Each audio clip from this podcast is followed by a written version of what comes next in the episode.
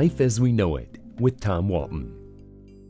Few things in the food and beverage industry are as subjective as the often touchy subject of tipping for good service. Or, put another way, not tipping when service leaves something to be desired. Most reasonable people are happy to reward a good server for working hard and enhancing a positive dining experience. But what about when the service is not so good? What if your entree or your coffee refill is slow to arrive, but it's no fault of your server? What if your waiter or waitress has been tasked with taking care of too many tables? How do you feel when the party next to you orders before you do, even though you were seated first? We've all had good and bad experiences when dining out. Here in Toledo, dining out is practically a religion, and I'm happy to say that most servers, here as elsewhere, do a good job. When I was a whole lot younger, I always made sure to tip 15% regardless of the quality of service. I didn't have a lot of money, but I also didn't want to stiff someone who was working hard. Over the years, we began tipping 20% as sort of our new normal. Occasionally, we did 25% for exceptional service, but no matter what we added to our bill as a tip, it was always our decision. Customers at a bar and grill in Panama City Beach, Florida, no longer have a choice.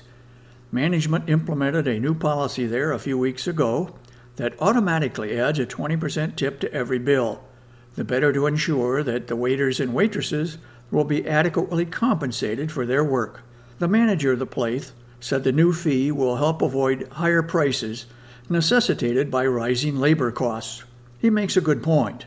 Florida voters not long ago approved a plan to increase the state's minimum wage by a dollar every year until 2026, and that cost has to be absorbed somewhere.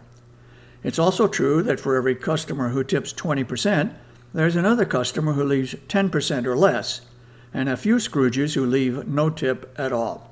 So I understand the rationale, but I have a concern. Let's say the barn grill has 10 wait persons.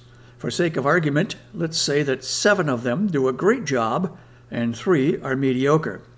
Going forward, what incentive is there for the three mediocre servers to improve? They know they are going to get a 20% tip, even if they drop a customer's cheeseburger on the floor. For that matter, what incentive is there for the seven efficient and hardworking servers to stand apart from their less industrious colleagues?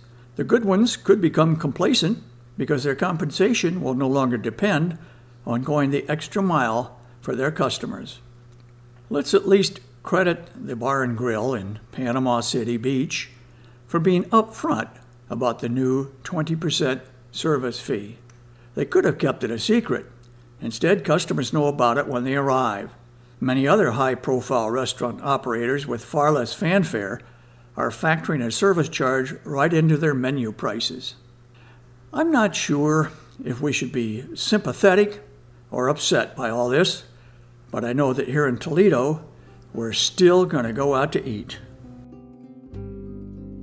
Life as We Know It is written and hosted by Tom Walton and is a production of WGTE Public Media.